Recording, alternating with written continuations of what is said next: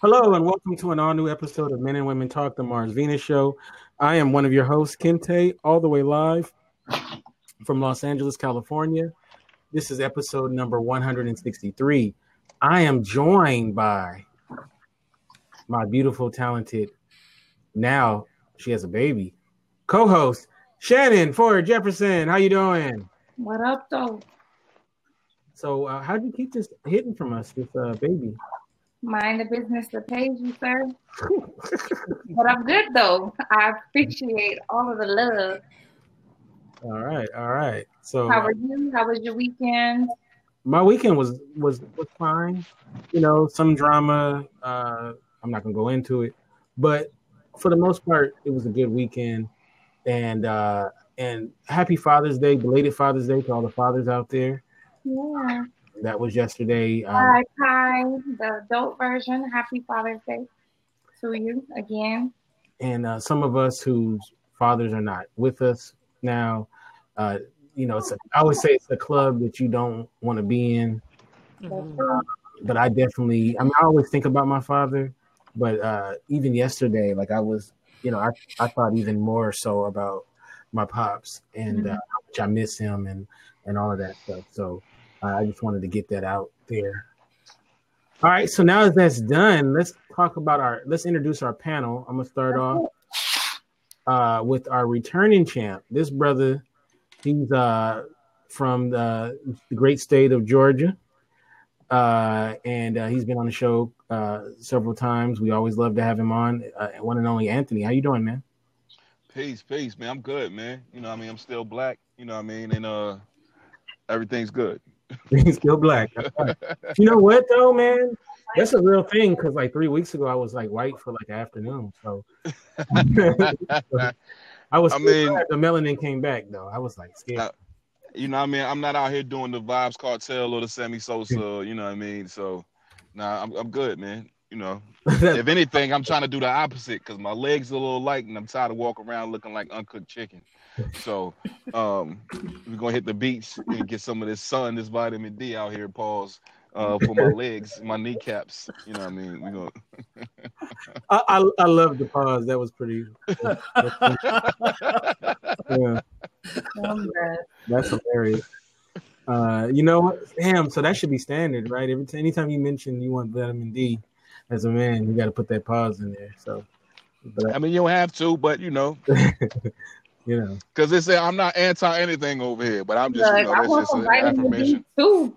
You don't hey, to, you can... no pause. You, I might have to add a pause in there. You know what I'm saying? I'm supposed to put that on a T-shirt, so just so y'all know, it's already been taken. I was gonna say I want some vitamin D, and it's gonna say it's gonna have a picture of a sun, and it's gonna have a picture of y'all need to y'all know what it's gonna have picture.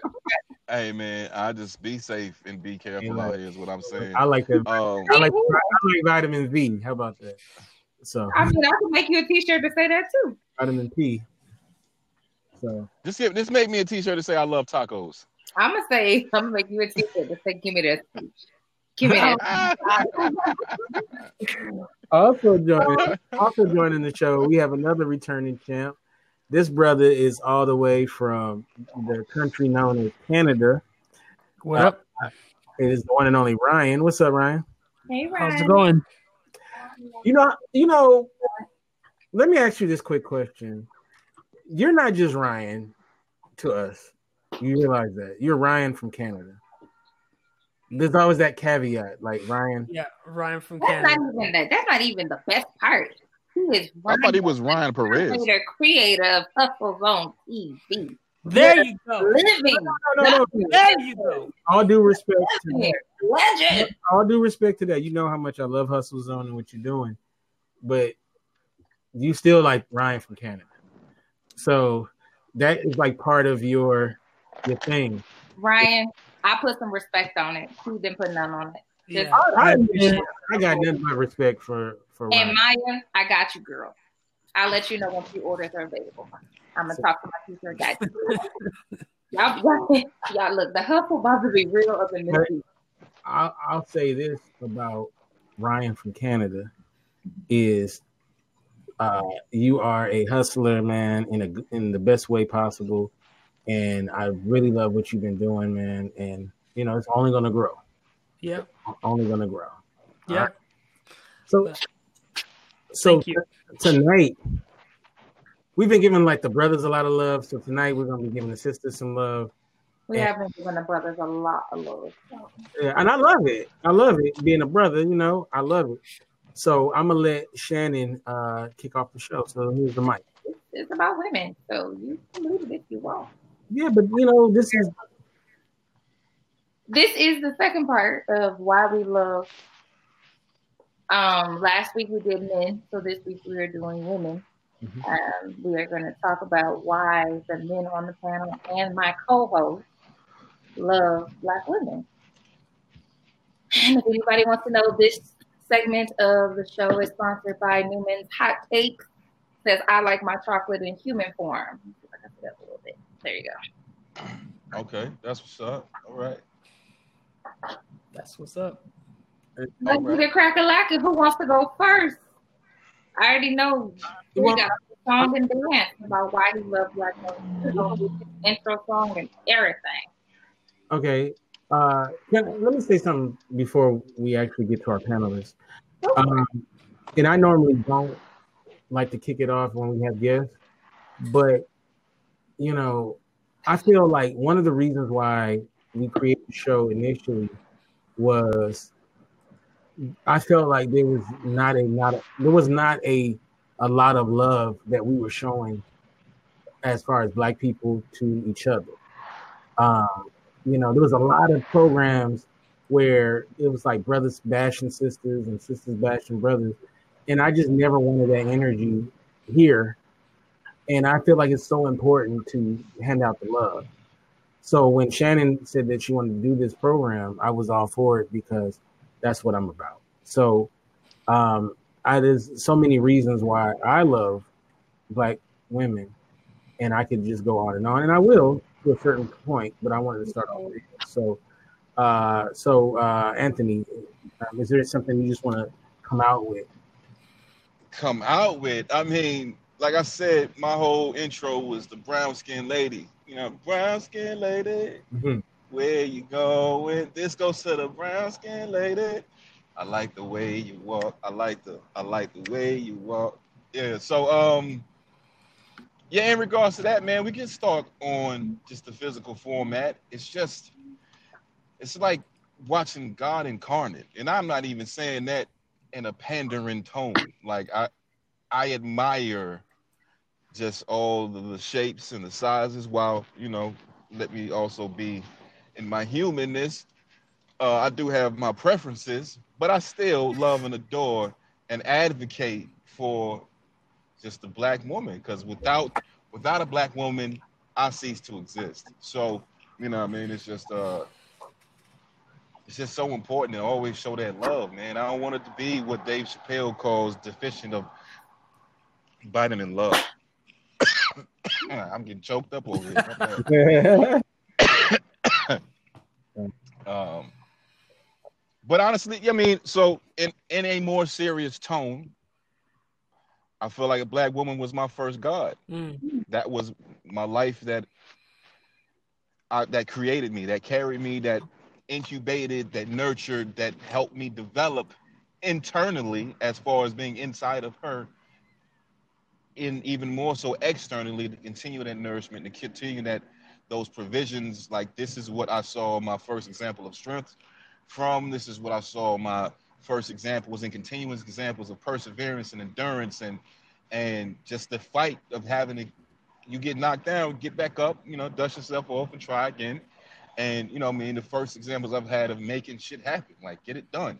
And i move my i move the way i move largely in part because of my first God before I even had an even understanding of whatever the dichotomy of religion and things of that nature. It was my mom. You know I mean? My pops didn't raise me, my mother did. So the majority of the way that I think, how I think, or even that I think, is coming from, you know I mean, I guess the the inspiration of being inspired by, you know I'm saying, my mom. So I, I work as hard as I do because of my mother. I kind of just I somewhat sometimes I feel like it might be a little backwards, but it's like well, shit, my mom ain't quit, and obviously she's you know older than I am. You know, unless it's on some don't uh, be a menace in South Central while drinking your juice in the hood. You know, where he was, the father was younger than the son. However that worked, but this ain't that case. But I'm like, if if she can do it, I have no excuse.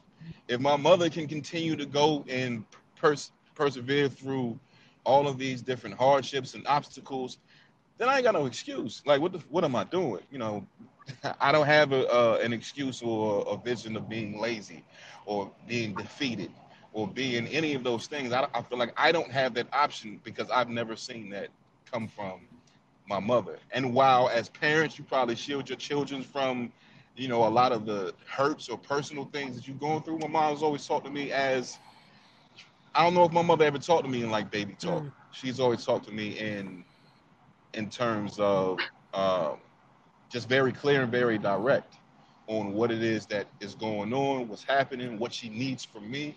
And so I respond to that, those, those direct and non beating around the bush. So I guess, again, a lot of what I have to offer to the world or even to offer in return to a black woman is because I got it first from a black woman. Mm. Uh, mm. All right, all right, all right. I love it. What, what about you, Ryan? Well, you know, for me, my experience, I was raised by black women. Uh, you know, a typical story. Your father father wasn't around. Um, kind of, you know, like my dad was here and there, but my my mom and my grandma, you know, were the the strong pivotal uh, forces in my life. As long as uh, and and alongside my auntie Lorna and Belinda, Monique, there's just so much women around me and all of them were strong. You know, you never ever felt that you never saw them like my you never saw my mom or my grandma cower, you know, to anything.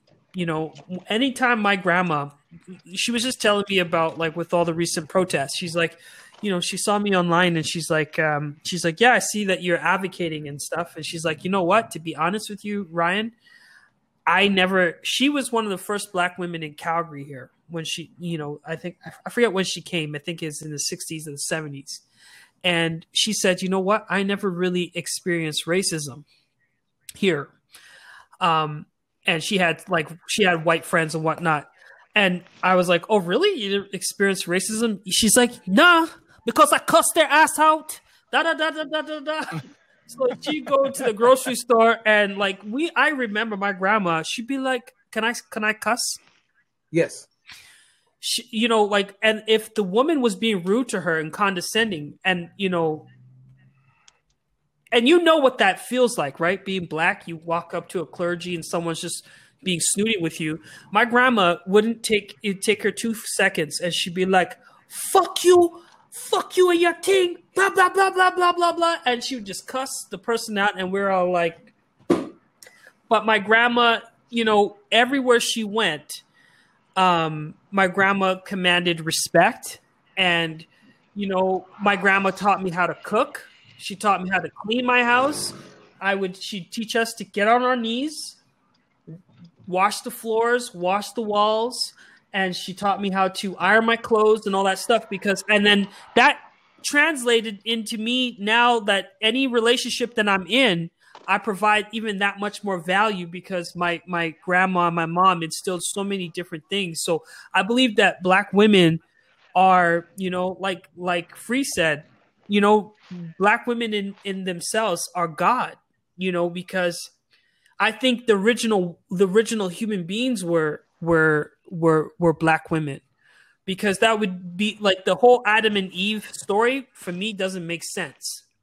Because if Adam and Eve had had a had a had a kid um then there would be incest right? So it if a black woman was first on the planet she could she could she could create more human beings and and the reality is too is that that's there's nothing other than a black woman, everything else is it works in tandem because cells work the same way. Cells divide themselves. You know, uh, plants do the same thing. So a black woman is, a you know, a human version of a cell. So it gets deep, you know, to the power of of the woman and and and what her impact is in everything that that is around us. And even in her DNA she can give birth to all different types of of um, human beings. Native there's a i forget what you call that. There was a i forget what the name is but black women in their dna have the power to create all of hu- humanity. And there's no other women on this planet that can do that. So you know i think that black women are you know we and you know what? Can i say one thing? I've never seen i wasn't a part of the the la riots you know and when the riots happened in 2015 um i didn't really wasn't part of that either.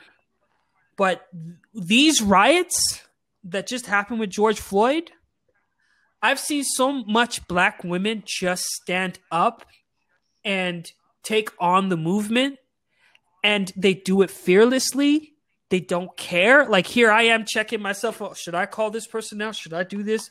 And you know, my sister's on the side, like, man, I'm ready to go to war. I'm ready. I'm, I'm ready to to to fight a motherfucker. You know, and I I've I I just have just a, a, a profound respect for for black women for leading this revolution. You know, they care about us. They love us, and you know, I I you know, I'm so glad to be a part of this podcast, you know, because of that. All right, all right. Did I talk too much? I'm sorry, but no, no, no. That was perfect. I'm here for it. We've been doing a lot of shows geared towards Black men, but I, I think it's, it's, it's essential and it's necessary to pause a beat and honor and uplift and encourage the sisters. So no, and if if I could even be carnal for a moment, maybe just a, a little carnal, maybe a little crass. My joint don't even get hard if she ain't black. I'm just saying, like that's you know, I just leave that where that is. Uh hilarious. It's it's that real. It's that real. It's that it's that it's that serious. That's what's up. Um I mean, I'm definitely dedicated to Black women. I don't know if I'm. I, maybe I need to check my dedication. Uh, I'm not to that point, but uh, but I definitely uh, hear what you're saying. Um, no, but uh, you know, like I said, I love Black women. Um, just you know, I first started off talking about my mother, right? My mother and my father were a great team. You know, um, my father was an, was an activist, a community person, and my mother was like his backbone. You know what I mean? And having that great woman by your side really, like, it made him a better person than what he did. You know what I mean? And they worked together as a tandem, as a team. And that's the first thing that I learned as a young age is that you know, I, I feel like relationships are about empire building, right? Uh, when you when you get married to somebody, you know, this is a partnership, hopefully in your empire. Whatever you want to define is your empire, and you want the person who is going to be by your side, you know, up for that task of empire building. A woman wants her man to be there, and and a man better want that for the woman that they're with. So black women who I've known over the years, some in a romantic sense, some just from afar, just seeing them and their their walk. I've always appreciated how uh, a lot of black women are wonderful when it comes to that that whole empire building, and I got to see it as my you know from my from my mother. You know, they had a great empire together, and it was because uh, and the, backbone of it was my mother and um, so when we talk about you know, this love for black women, I think it's just so important that the love that we've always had for each other that unfortunately I would say, especially in the last 10 years, is starting to erode, that we have to do a better job of promoting that. And like I said, it doesn't have to be necessarily all in the romantic sense. You don't have to love a black woman because she's in you're having a relationship with them. But um, black women in general need our support as a community of black men. We need to support black women.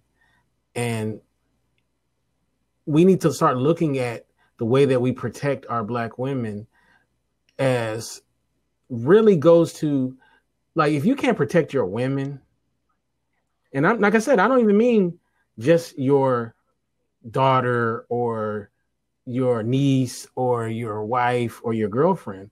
But if we can't protect our women, what does that say about us? You know, that's like to me, that's basic man shit. You know what I'm saying?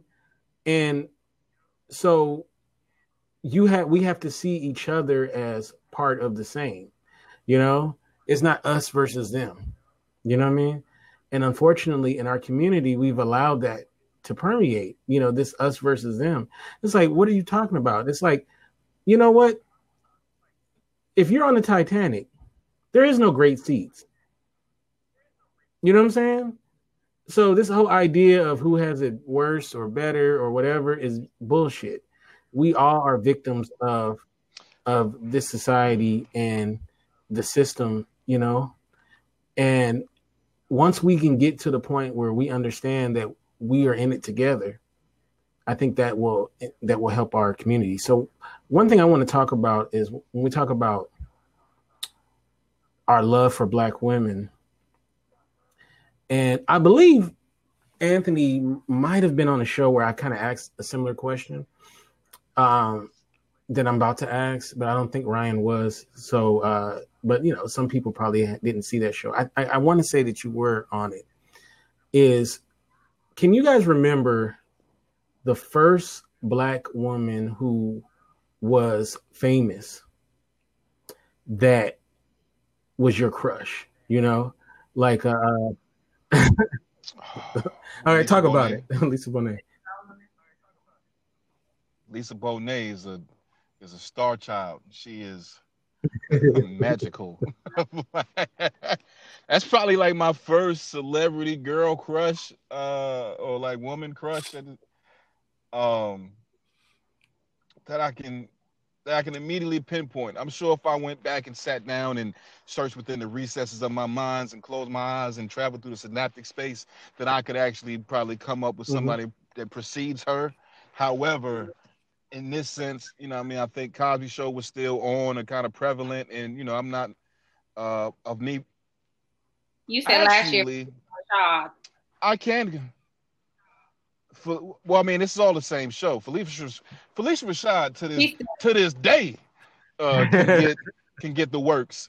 Uh, all Pizza Hut.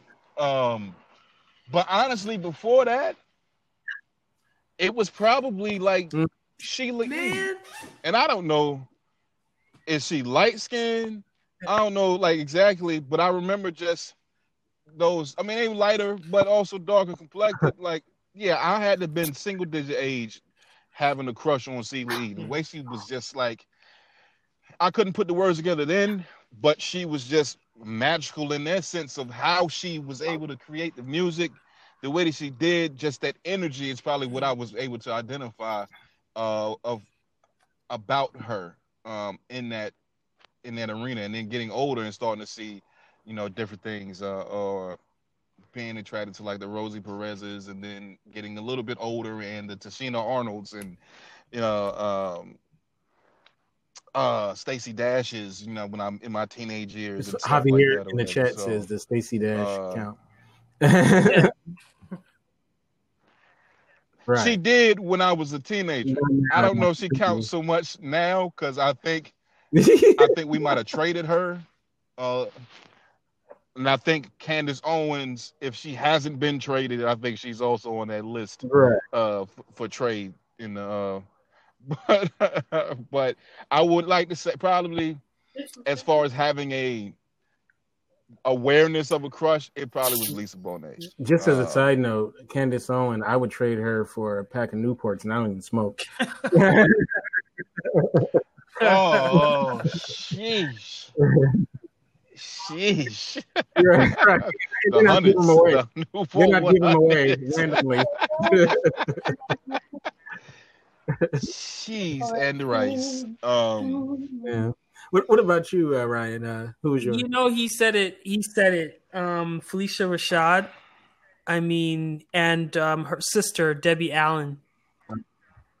You know, I don't know. Oh, There's something. yeah. If you look at Phylicia, um, you look at her pictures from from back in the day. Like everything about her, just you know, everything about her is electrifying. You know, the way she the way she speaks, way she looks.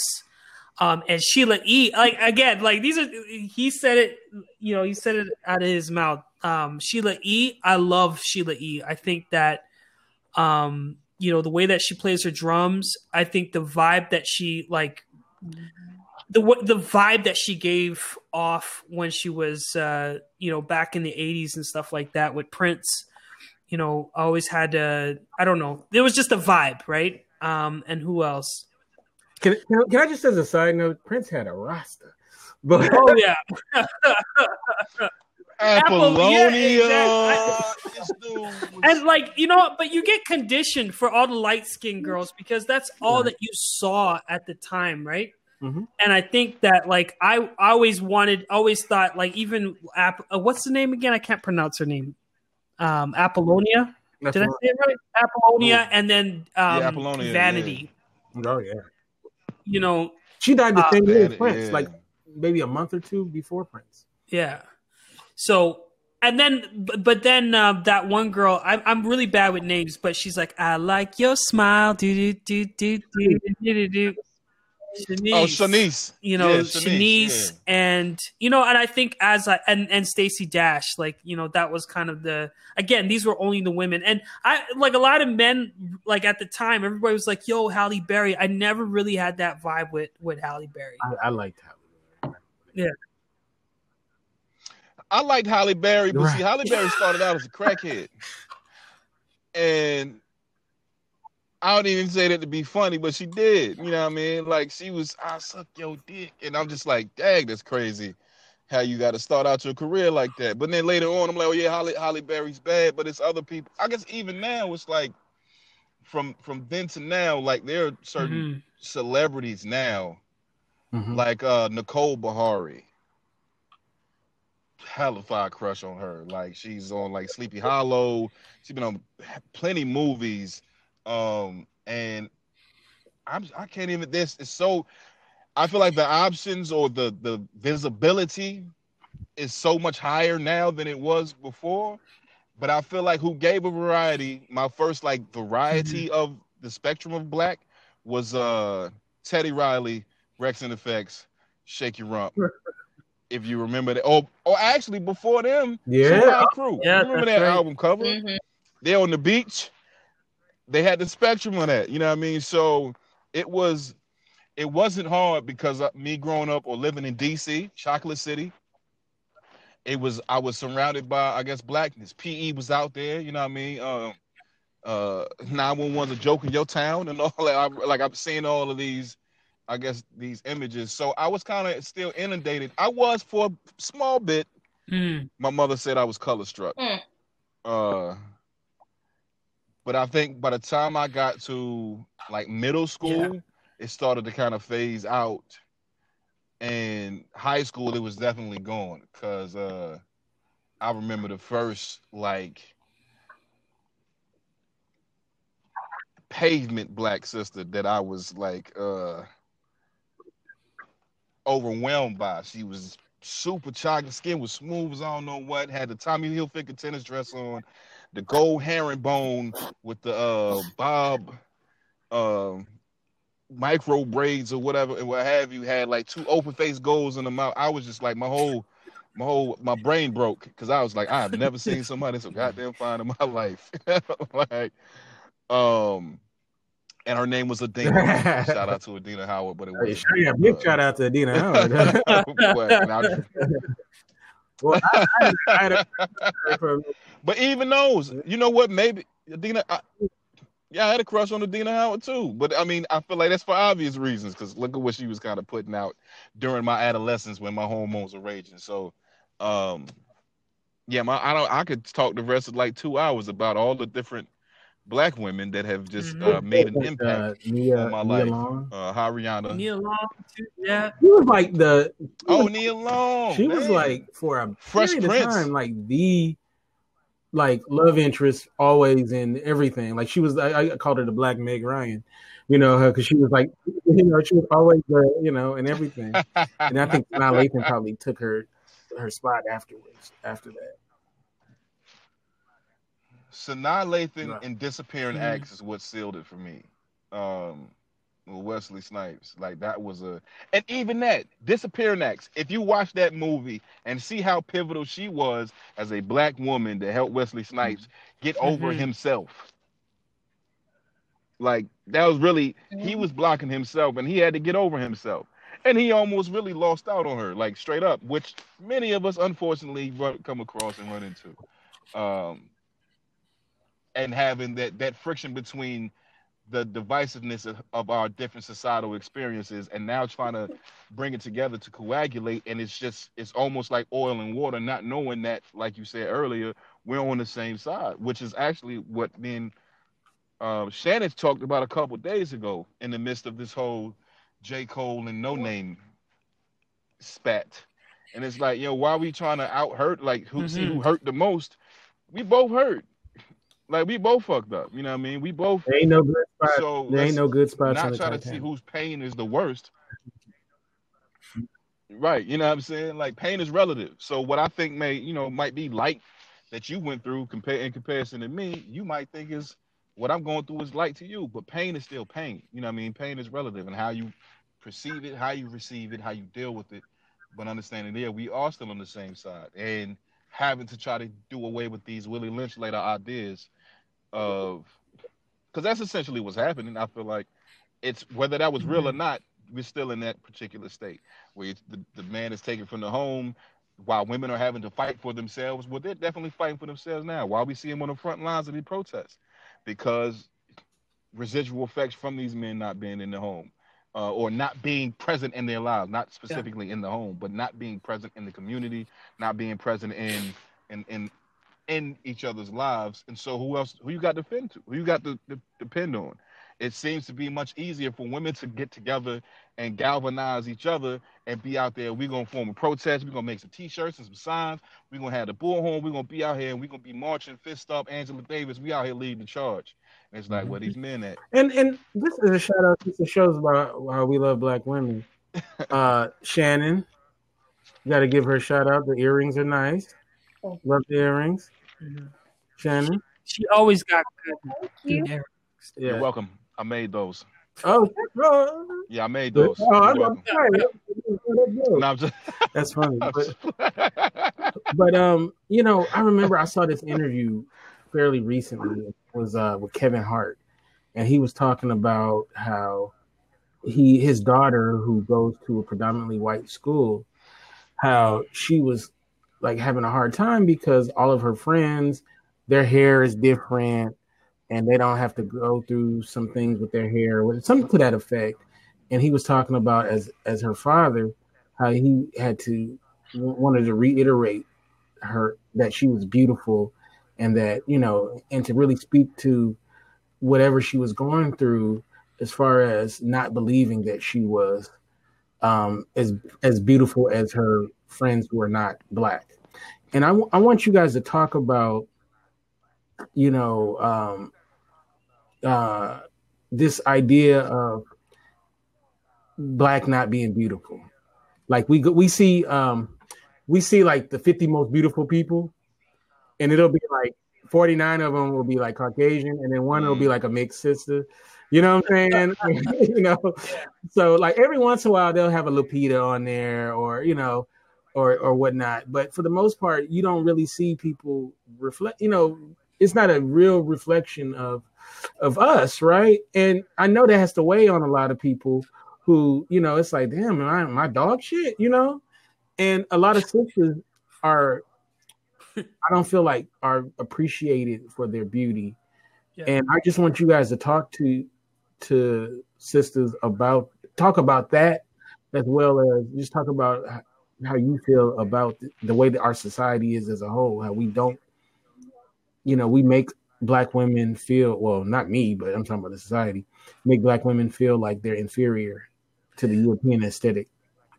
You know, I think I'll speak for myself. Um, I I didn't have the privy to live in the states where you know there was more black um at the time, you know, like, and there were times where we had cable and sometimes we didn't, and there wasn't too many shows with black people on it. And you have to think during those times in the early, like late 80s, early 90s, you know, that's the only programming you got. And when you live in a city where there's all white people, um, and, you know, you're not going to get even on even in the radio they weren't playing a lot of hip hop music and stuff like that. So, you know, we would have to listen to the college radio in order to get our, you know, weekly fix of um of hip hop and R&B. I'd have my cassette tape and I'd put it into the, you know, the ghetto blaster, and press record, and then that would be my, you know, I would make my own little mixtape, but that was the only access that I would get to black culture or to get access to anything black you know, and I always ask myself, like, how come you see like all the ads? Like, my mom used to buy Vogue magazine and stuff like that, and that's all you all you knew, you know, and like, and I can't fault myself for for you know, like, because in my city there's a lot of white women and and I I dated a fair share of them, right? And it's just because there's not a lot of black women to go around, right? And I think that when the internet came and when, you know, black culture was more accepted by white folks and people started appropriating, um, you know, that's where I got more exposed to, you know, different types of sisters and, you know, just, you know, um, just getting ex- just getting more exposure to just differences in in not just our sisters but you know different types of women um, just because it was just more acceptable and television we got more channels and we had you know and you know just seeing people in my life too like my mom's friends and stuff like that. She would always have parties and stuff. And you know they would bring their daughters over and i'm like mm-hmm. You know and i think that you know the the idea for me was that the more i and i went to toronto too. And i think toronto changed me a lot because there's so much black women in toronto you know, and it it matters. But I think that it's the whole the whole idea of programming.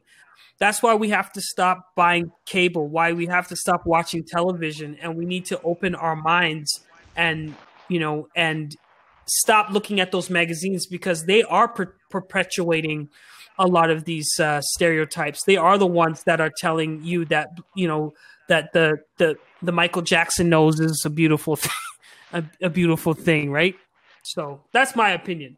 Well, to be fair to Ryan, when he was dating those white women, he was just going undercover for us, getting in for intel.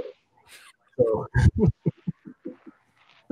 An absolute mess. so, uh, so Anthony, what, what about you? How do you feel about like, you know, this, this, you know, if you are if you are a black person, specifically a black woman, your beauty is almost an afterthought, especially if you don't have like a European aesthetic to it. So just you know, um, I know you're not a father yet, but if you had a, a daughter, like what kind of conversations would you even, you know, about that kind of stuff to it? I think now it's a much more, I guess, time to even have these conversations because the difference between I think now and what I see media wise versus when I was elementary school or middle school age is there are so many more images or there's so much more imagery in the ways uh, mm-hmm. of black being beautiful. I can access it so much quicker now than I could have. You know, there was no where what I'm old enough to have been able to enjoy pre-internet, pre-dial-up, pre-all. So anything I had to see was library or magazines or in the aisle at the grocery store when you're checking out and seeing what's on the cover of Cosmopolitan and Time and whatever else. You know, I have, say what? Dang, I feel old. My yeah. so now there's so many. You got so many. You have the opportunity to curate your timelines, your feeds to where it's nothing but anything that you want to see positive. There are so many Instagram groups where it's promoting in whichever light you feel deem it to be, whether it's positive or negative. It can be oh black nation, black poly nation, black this, black. You can have your black on black on black, black, black, black. It could be it, your whole social media internet feed can be nothing but those images to where you won't. I think now is a time to where there are little girls and little boys that are growing up and not having to have mm-hmm any real knowledge of what it was like before seeing those those images that allowed them to, to believe or to reinforce their beauty as opposed to what we what we looking at when i'm a mm-hmm. kid we're looking at um uh cindy crawford and you know i mean we're looking at uh jane fonda and and like all of these other types of um types of i guess imagery that was not in promotion of black being beautiful as opposed to now where you got I don't I don't think the conversation is that difficult. We've already come come far beyond the point of Chris Rock putting out the the documentary Good Hair and it changing the minds of whoever it needed to change or at least offering a different perspective as far as what you're doing chemically and what it might be doing psychologically to you to continue to promote yourself or to to act in this particular manner. But I'm like it's now it's all different types of hair journeys, all different types of skincare situations, even now to the point where a few years ago, Carol's daughter was a big deal that it crossed over into a mainstream platform. Here in 2020, how many more black owned, black, you know, what I mean, they got black chemists, black, all of this type of stuff.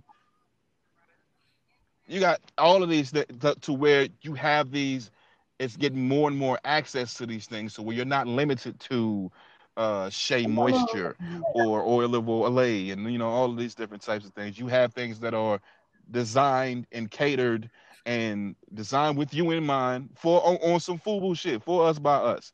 This is for you. This isn't something that you now have to settle for because nobody is thinking of. You're an afterthought. Now you are the primary and the forethought. And as far as beauty standards go, I feel like now it's even more of a misconception um, societally that black beauty isn't beautiful reason being is because all of these other celebrities are doing what now?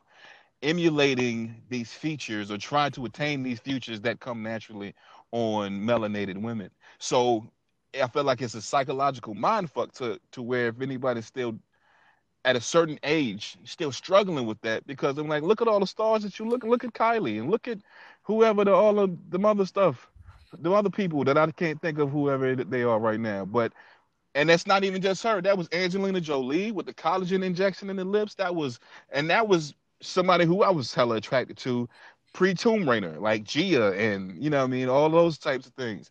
But you see these things where they're getting their skin tightened and stretched and moved and trying to get the crow's feet out the way, and you looking like uh, what's what's what's um that queen's name? I think it's Bernice something. She like sixty some years old, ripped out here looking like she like 60, 70, mm-hmm. and is out here in the best, probably in the better shape that she's ever been in her life. And without having to have these concealing creams and or all this other stuff that they was this uh, uh Avon and and all the other stuff that they was using. Mm-hmm. So um longer story long, I think the conversation is I think the conversation to me would be easier to have mm-hmm. because of I have so many more resources at my fingertips that I can point her in direction and and like I said, tailor make her visual experience to where I don't. That's not the confidence or the self esteem won't be coming issues won't be coming from that particular area. Maybe it's coming from the normal we're teenagers, hormones are every place. I'm growing into my body. I don't really know how I feel or how to feel. Things are changing. Okay, that's normal stuff that you're gonna have to go through without having to deal with the top layer of. Mm-hmm. Just I was gonna say too that like um, I went to Guyana. Um, I went to Guyana in 2015 to meet my father for the first time, and I, you know, he has children everywhere. Yeah, I, mean, I have a a young. Uh, sister. I think she's like maybe 10 or 11. And I was like in this, or like I'm in New, this place called New Amsterdam. And it's just a small town. And they had a few toy stores. So I go into the toy stores and I say, Where are your, your black dolls? They had white dolls everywhere. Um, you know, and because like in Guyana, it's like you got really poor areas that they're literally stuck in time. Like it's like going because the, the the houses are colonial houses, and um, you know they're literally stuck in a, in a time. And this was during my birthday, and it was um, it was Christmas season. So in every store, they had um, the same cutout of Santa Claus on every store. Now, when it came to television, they were only watching Hallmark movies that had no black people in it. So, you know, in the Caribbean commu- communities, especially, like you got the old time racism, old time colonization, just because the programming and the stuff that's there, you know, like they don't have the resources to, to, to even watch the shows that we watch. So they're still ingrained in wanting to lighten up their skin. Like skin lightening products are, um, you know, are heavy in the Caribbean. They're heavy in Africa. They're heavy in, in India and whatnot. And you know, I asked the the lady in one of the stores for the black doll, and she's like, you know what? The girls don't want that type of doll.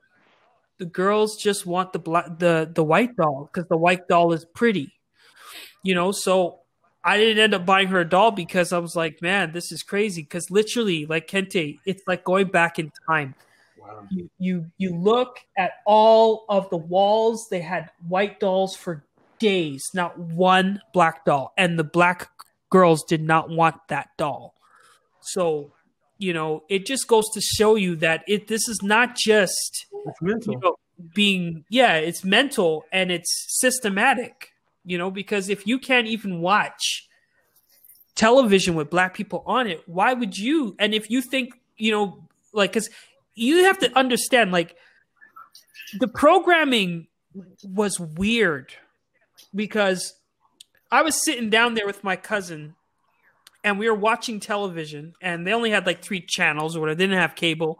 And this is during Christmas time and they had songs that I've never heard before.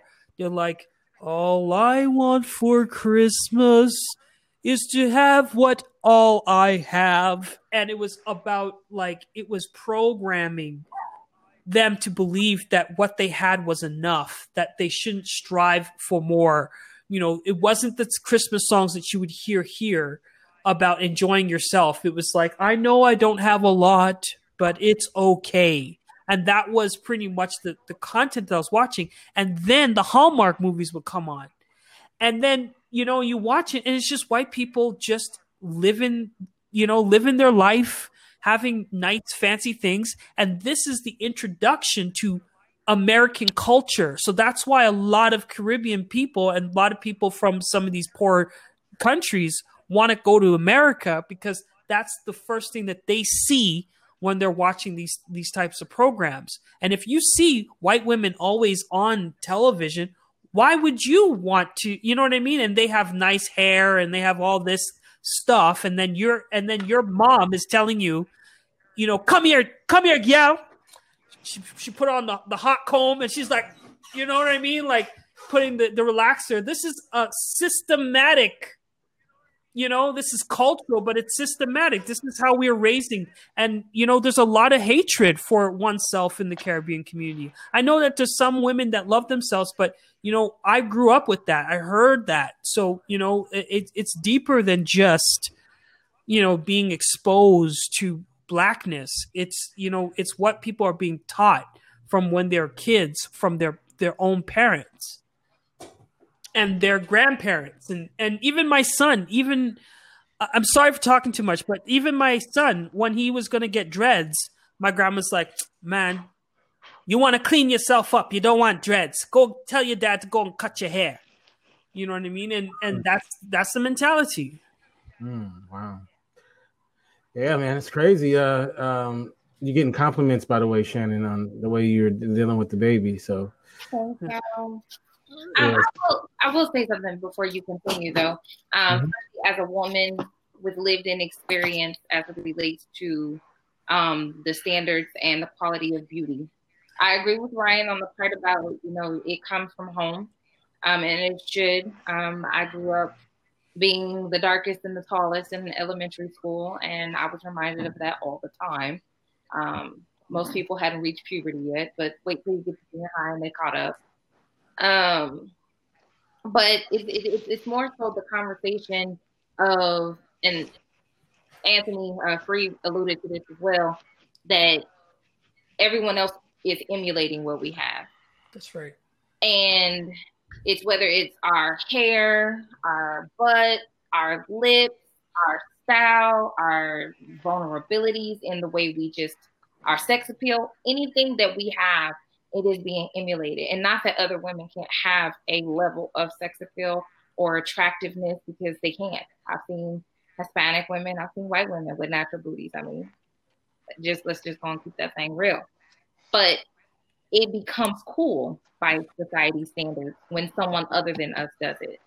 And so my PSA today is, you know, I am unapologetically black and I am unapologetically a black woman. Mm-hmm. And everything about me is orchestrated so naturally dope that I don't have to worry about you emulating what's naturally already instilled in me. My ancestors made sure we showed up for their for us. They showed up for us. And we are an extension of that beauty. We're an extension of that excellence. We're an extension of their wildest dreams. So go and try to emulate it if you want to. Have at it. Have at it, yes. Now let me ask this question, and uh, hopefully Anthony will uh, be able to relate to what I'm about to say on some levels, and um, and Ryan. Um, when I was a younger guy, and you know I date black women, I don't think I really had appreciation for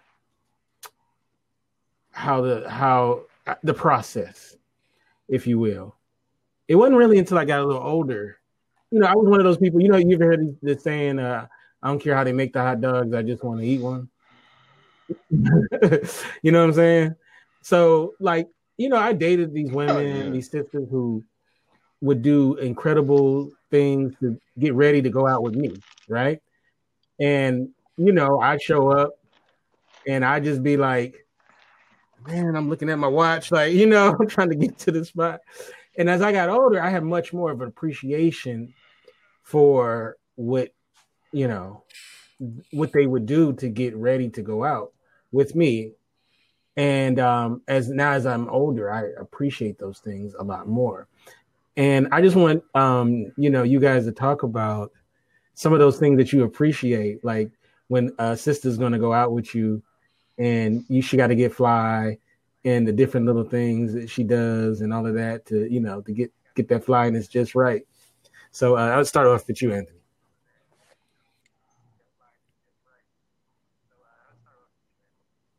So with me, so I will say that I was fortunate in not having to, mm-hmm. not really having a space where I didn't appreciate it because, um, mm-hmm. in the same vein of you know, I mean, my first God being a black woman, which was my mother, also I guess spent time in the mode of mm. I guess worship before I kind of knew what it was. Like I grew up greasing my mother's scalp with the pink oil moisturizer and whatever, you know, like parting hair. Like I grew up knowing like three, three years old, parting. So she showed me how to part her hair, probably because she tired from working all day. But I don't know that. It was fun for me at the time. Um, but then being able to take those same, you know, I guess those intimate moments that I had with my mom, and then when I'm uh, of age to be in a relationship as an adult. and my girlfriend at the time was like, "Oh, you know how to grease scout? Yeah, my mom showed me how to do this. Yeah, I've been doing this since I was X, however, whatever years old, or even down to the process of like me seeing my mom paint her nails and uh do whatever like she's about to go out whether she was going out on a date oh. or she was going out to my mother is a singer and she's been a singer pretty much my whole life so going out and getting prepared for a show and seeing that. Um, so I got what I would consider now, uh, by all accounts of the words, the privilege to be a part of, to not only see but be a part of the process. Where even the come down and kind of taking those things off. And my mother soaking her feet in the little massage foot massage tub, and me going and scrubbing the you know the dead skin. Up like I've got to see and be a part of those processes. So I definitely appreciate, mm. um, and I, that probably helped or assisted in increase right. my patience when it's time to go somewhere, and I'm not necessarily looking at my watch for what time. You know, what I mean, um, oh, okay, this is just I'm accustomed to it. I'm I'm used to that to that uh, situation because when it comes out, and I get to be like, we walking out somewhere, and I see other brothers looking. I'm like, yeah, no, that's me. That's me right there, cuz you know what I mean. Like, uh, so, but I do, I, I do get it. Or even seeing the, all of the rollers, the little clip-on joints, or the curling iron, the doing the bump, the flat irons, and doing that whole nine. I'm like, all right, man, it's just that's just what it is. You know what I mean? And maybe even now where women have maybe have a better sense of time of how long it might take. So they're gonna start a little bit earlier in the day before right. or start the night before. Even honestly, a lot of the preparation I saw my mom do was for church. That's probably the most Saturday nights after the end at the end of the week, either preparing Saturday night for church or Sunday evening for the week for the work week. You know, I mean, after church, you go and get everything, you got getting your clothes ready and all that. Okay, my nails look like this or whatever. I'm getting ready to go to work. Let me go ahead and get hit Walmart for the or whatever store, hit Kroger or Winn Dixie or whatever for the uh the the nails. If I'm gonna do the Lee press ons, or I'm gonna go get the stockings, the leg stockings, and all that other types of stuff or whatever, and get prepared. So I don't know. I've always had an appreciation for it because of that's, my that's participation cool. in it. Yeah, unfortunately for me, I had to. You so know, young. I didn't appreciate it as much, but then I grew to. I appreciate it quite a bit now. So uh, I just lie about when we have to be there. and then when we get there, be like, "Oh, it's just seems like it's just starting." Oh, shit, I just must have got it mixed up. My bad, baby. uh, but as a side note, I, I want to know since you and your mother sing, do you guys ever do a duet? Any duets together? Do y'all have a song?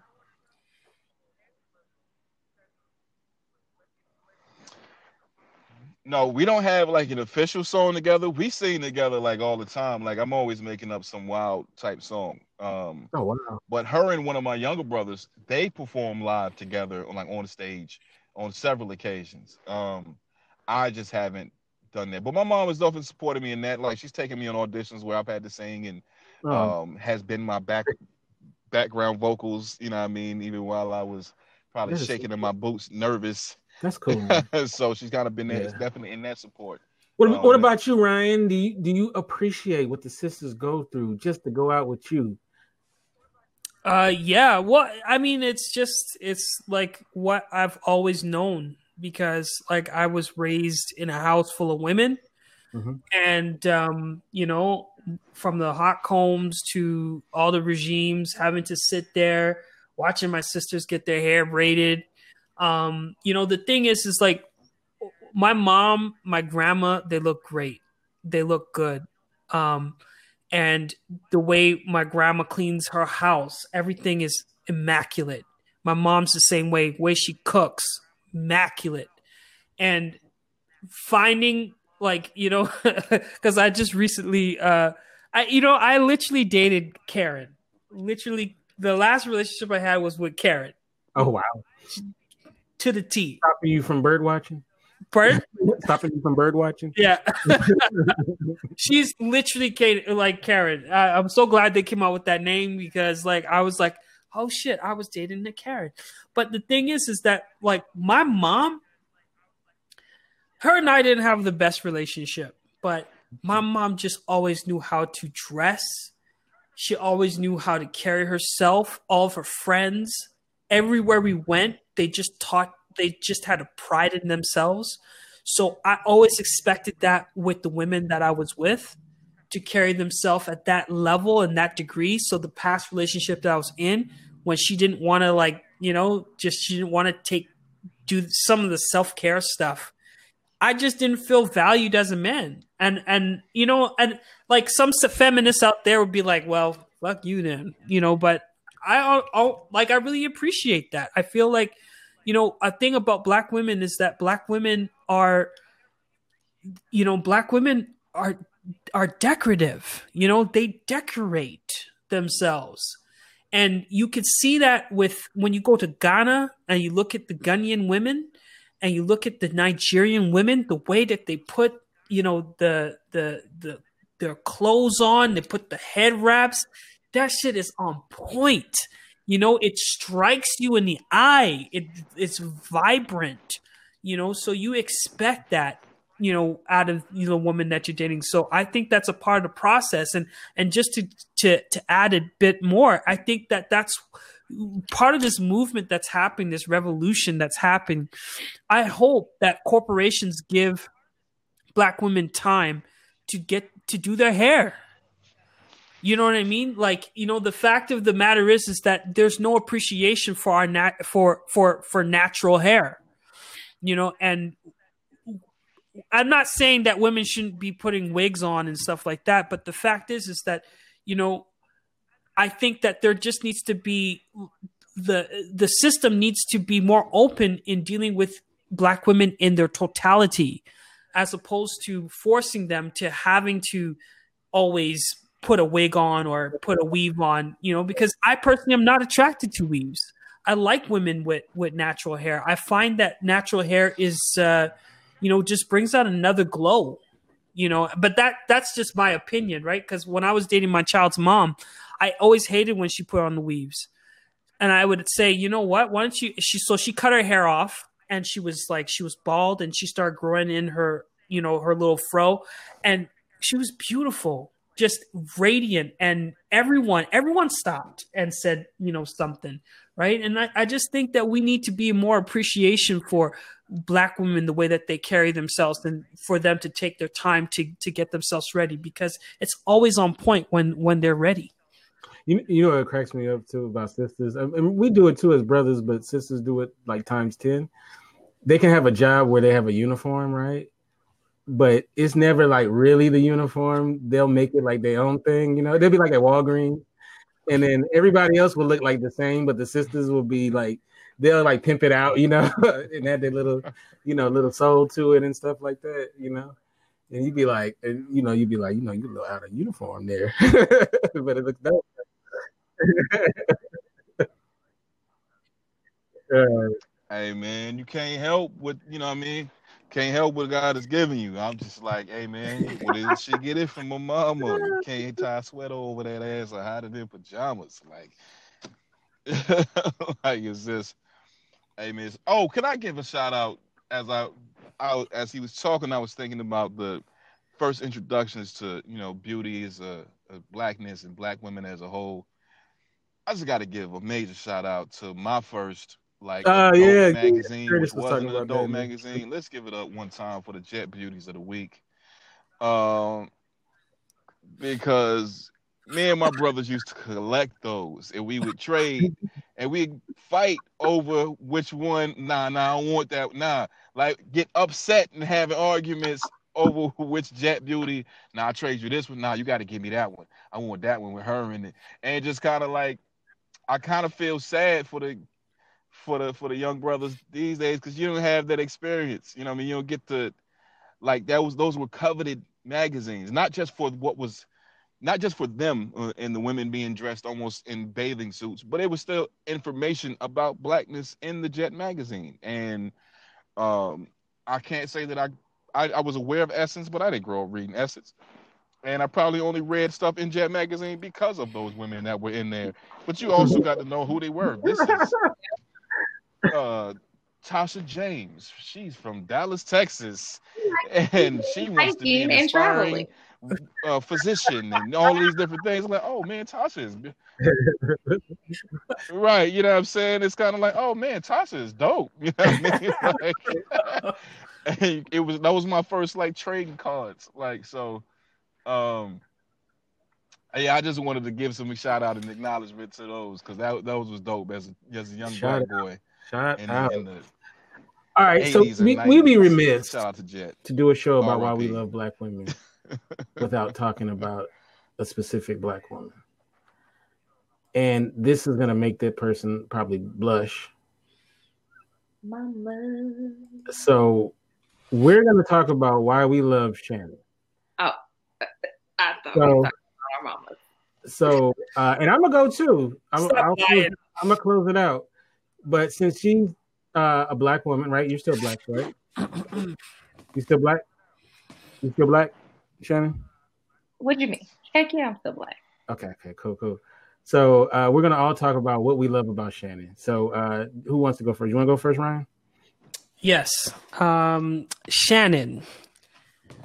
She has lovely cocoa skin and you know, and every time she's putting on like, you know, she doesn't put on sometimes like she'll have some vibrant clothes that she puts on, but her earrings are always on point and you know, they really uh you know, she she's creative. I think that what I what I appreciate about Shannon the most is that um she's supportive and she's smart and she's a leader uh, and her her writing is so beautiful. Like the you know the art that comes out of her the you know her expression you know is amazing. So i think that you know kente you're a lucky man to have her on this podcast. I think we're all lucky to have Shannon because Shannon is kind of like the glue that brings, you know, keeps everybody together, you know, and um, you know, and you guys do, you know, so great together as a team. So, you know, but those are my comments. Thank you, Love All right, Anthony. Now, you've known her, you've known her for quite a while, right? Sure. Yeah, you've known All right, her man. like a Who- 35? Yeah, it's it's been a it's been a few years. Like it's been, Mhm. I don't know, three to five. Yeah, it's been three to five. Yeah, something like that. So uh, to me, Shannon is if I'm rooting for everybody black was a person. Um, I know y'all see the memes and all that, but I mean, and I mean that with some humor, obviously, but I mean that in, in in absolute seriousness, you know what I mean? Like line upon line, precept upon precept. Like um I guess one of the first things that I would say that I love about Shannon, I could probably spend another hour talking about what I love about Shannon.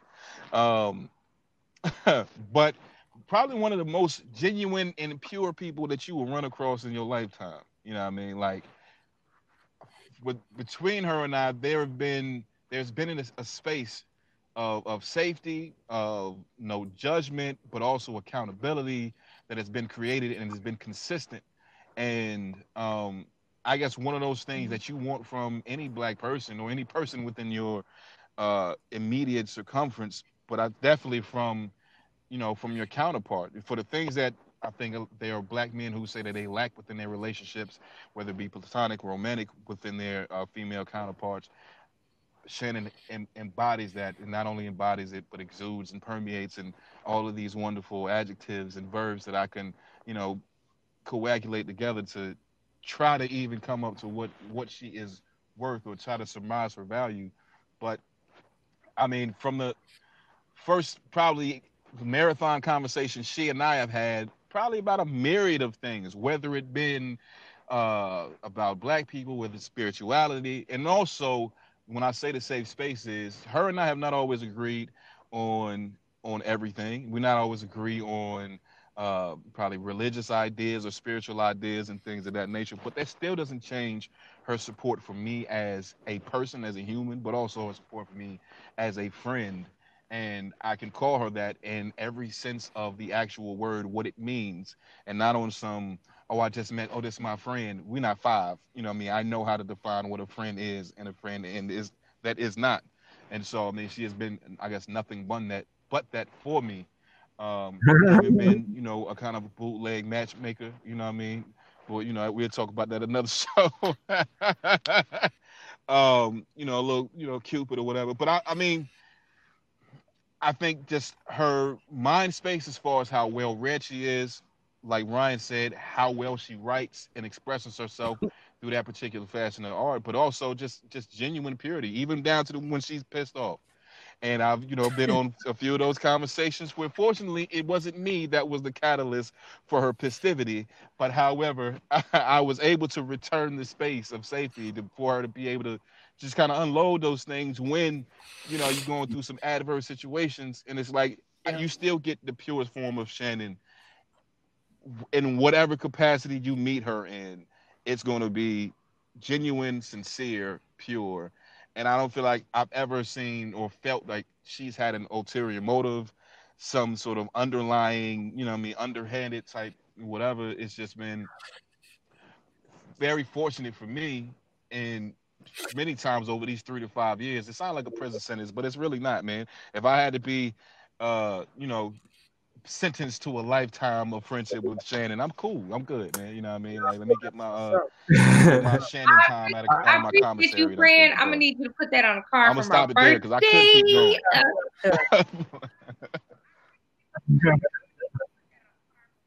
I, I, gotta, you, I gotta say this because how, how big you want this card to be? I just said I a lot of shit.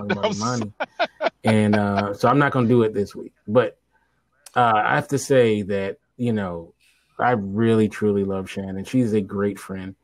Um, the moment I met her and she was on our, as I said on the last show we did, the Black and Nerdy show, automatically thought she was like, like the coolest person, right? I mean, she was funny. She was, um, she had this, uh, this, you know, quality of, you know, she's intelligent. She, you know, like all these great qualities, right? And then uh, you know, eventually we we became you know friends, and we started doing the show together. And the thing that attracted me to her as a person was one is her love for black people, which is evident in the first conversation we had privately, you know, and you know that wins me over right away. And her love for black men, um, not just as a romantic situation, but just having love for her people, black men and women, you know, just love it because you meet a lot of black folks who don't feel that way, you know, and uh, so that was something that attracted me to her. And as I've gotten to know her over the years, I mean, I do consider it a blessing to know her and to work with her. And you know, of course, you know, um, I, am sure I never drive her crazy, but, but there's times where she drives me crazy and uh, and even still though we've had arguments. We've disagreed with each other like big time. And the cool thing is i think for it, to be a friend with somebody or to be in a relationship with somebody you do have to provide a space for disagreements and feel like you can disagree but it isn't going to be like the end of the world and one thing that she does do is she provides a space for, yeah, we may not disagree, we may not agree, we may be on the complete opposite sides of something, but she's not going to be just like, you know, then if you then, you know, then you go die. You know what I'm saying? And I feel like she does allow that, you know, that space. And that's really important because I feel like then you can have a real friendship with somebody if you feel like you can disagree with them and it's still going to be love. You know what I mean? And that's one of the things I appreciate mostly about her, besides being so, you know, smart. This sister got so much freaking talent mm-hmm. just oozing through her pores. I almost want her to quit that job and just focus on, you know, her talents. You know what I'm saying? Uh, maybe I need to find her a sugar daddy so all she can do is just work, be creative 24 7 because sister has so much talent. And I'm just, you know, we just talk you know, and, and I really wanted to do this on this show because, you know, as uh the great Noreaga, uh, I'm talking about the rapper, not uh, the yeah, Nori. Nori said we want to give them their flowers while they can still smell them. I was like, which and, one? I was um, like Nori. I really just want to reiterate since we're talking about our love for black women, and last time I checked, black, Shannon is a black woman. That um, we give her that love because uh, you are a tremendous human being, you know, um, and I I'm very happy to know you, Shannon. Um, I love to to fight with you. You know, I love to uh, you know, she's like the the sister. I well, I have two sisters, but she's kind of like the sister I never had. um, that I could like wrestle with and stuff, you know. And uh, I really enjoy that about her. And you know, she's a, a Christian woman, like a like a legit Christian woman, not like only on Sunday.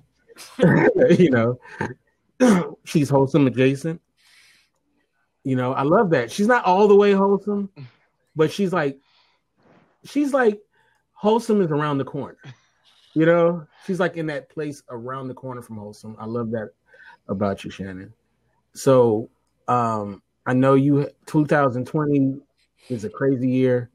I know 2021 is going to be even better year. I know you have big things that you're, you know, you have coming out next year. We're all supporting you.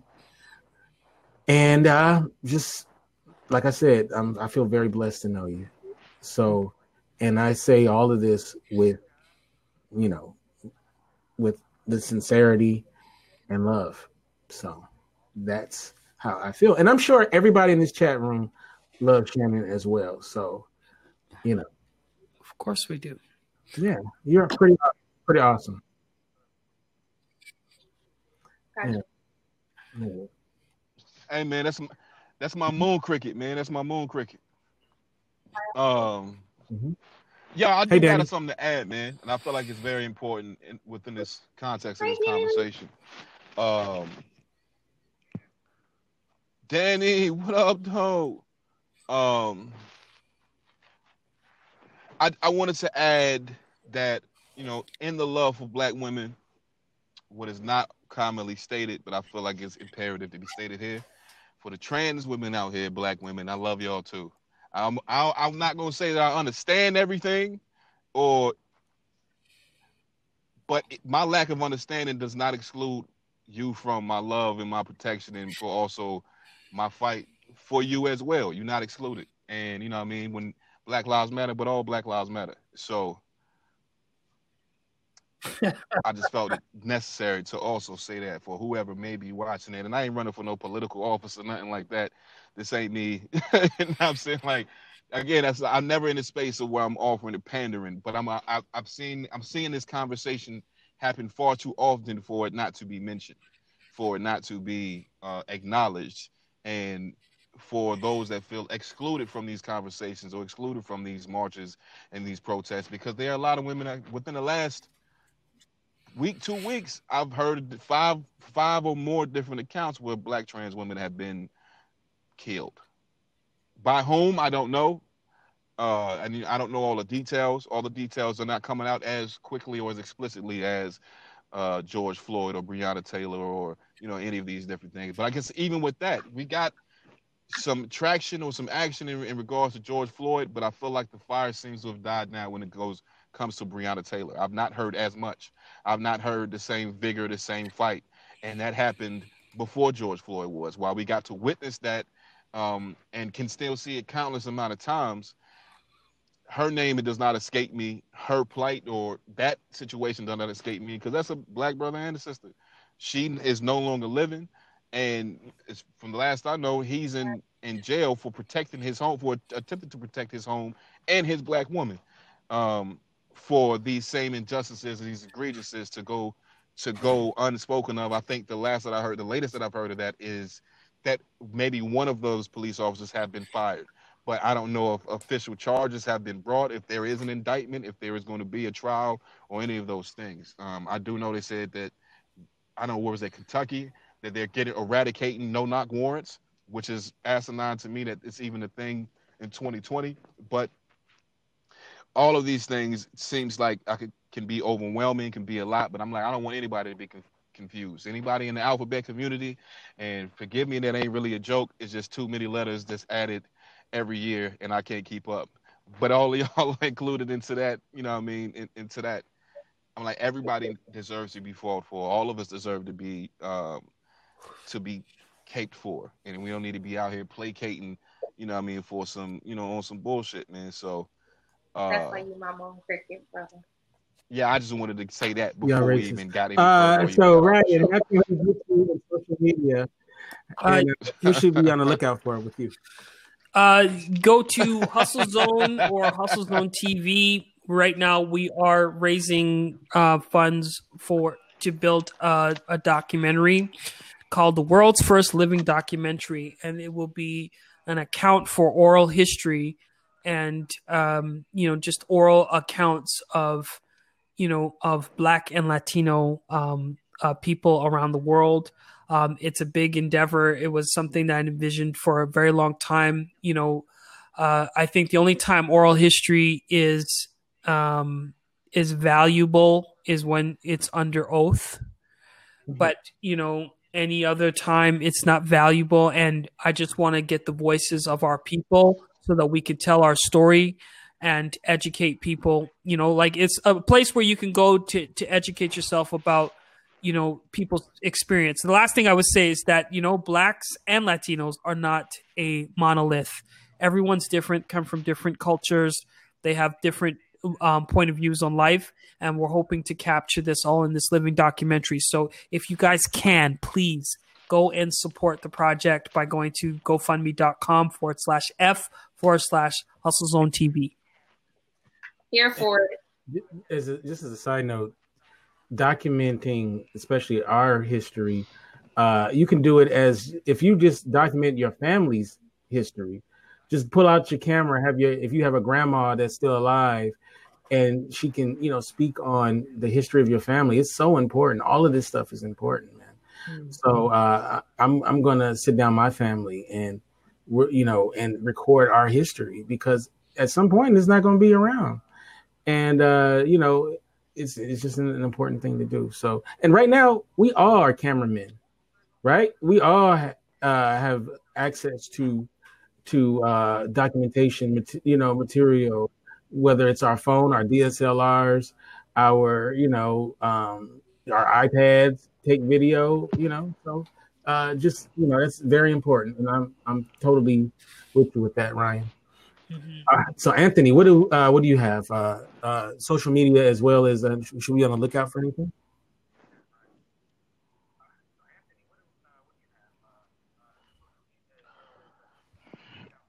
Um, social media, you can catch me on Twitter. I'm getting back into Twitter. Uh, so Twitter is free for real. That's F R E E P H A R E A L F R E E P H A R E A L. Free for real on Twitter. Um, on Instagram, Woodshed Pictures, spelled correctly the way that you hear that. Uh, w O O D S H E D P I C T U R E S uh, Woodshed Pictures. Now, what I have coming, um, what I well, I say what I'm working on. I'm still piecing get, piecing together my camera equipment. I just recently purchased a camera about a month ago, so I'm getting back. Like I said, I'm returning back to the film industry, and that's where my passion and my love has been. I've done a number of things in the past, and I just feel like it's time for me to really uh, jump back into it. Documentaries are where I live or where I love to live. I, I got a couple short film ideas and things of that nature that I'm working on. So, but there are a lot of documentaries. There are going to be documentaries on one, uh, Black Manhood. Uh, another documentary is going to be on uh, what it's going to be called Surviving DNA, kind of on the play of like surviving R. Kelly and surviving Neverland Ranch or whatever. But this is going to be DNA stands for depression and anxiety. So surviving DNA, what that means as far as us as melanated people and what it is that how we have to cope with things and how we can better cope and how our families can actually identify what it is the person who's going through these things uh, without necessarily having to feel like you got to throw them away or for that person feeling like thrown away because they don't feel understood.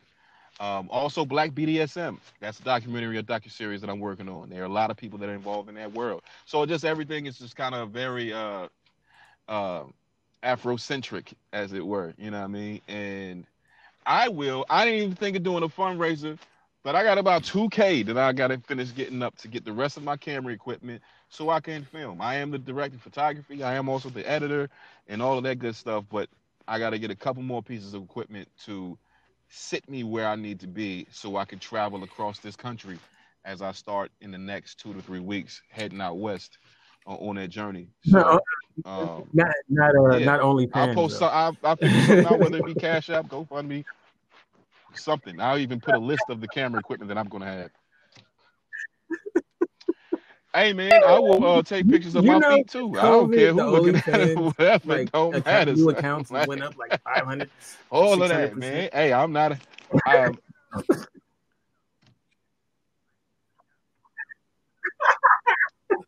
oh, I already know, and people paying. That's why I'm like, I'm not opposed to sex work. I will take shoddy pictures of my elbows if you need me to. I will. Let's get it popping out here. I will luxure. I will.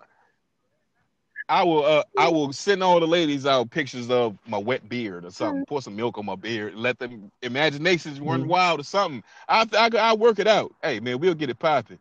Uh, so, um, but that's where you'll find me.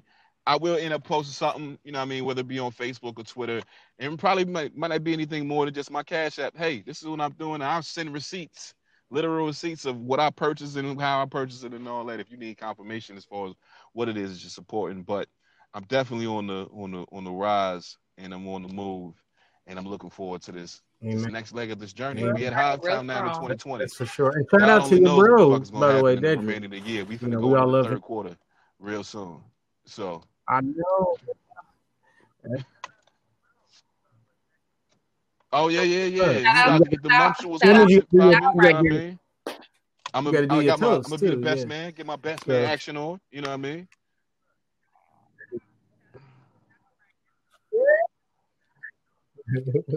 oh yeah, my yeah, to my main moon yeah. cricket, okay. my brother from a literal. Shannon, how can we get you uh, social media? What should be on the show? Social media, Twitter, IG, Facebook, um, all the same name. Shannon Ford, like the president, hyphen Jefferson, like the president. Um, I'm still doing Sunday lives on Facebook, um, about nine o'clock ish. Still here Monday nights with you. Lord help us. And got a couple of shirts coming out, um, a couple of masks coming out, and putting my quotes to good use so they can be available for purchase. Got two books coming out in 2021 Dismantling Daddy Dysfunctions, May 21st, 2021. Um, and then Marrying Mommy, August 14th, 2021. So show up, look, support your sister. Can't wait to. Uh, you get me at Kente F. The website is indieradio.org. And of course, on Instagram, it's Kente Ferguson at gmail.com. Uh, you know, I love you guys all. And uh, hopefully, uh, you guys will have a great remainder of your week. Uh, stay tuned. We will be doing a, a little bit of the, the post show, but uh, have a great week and God bless you.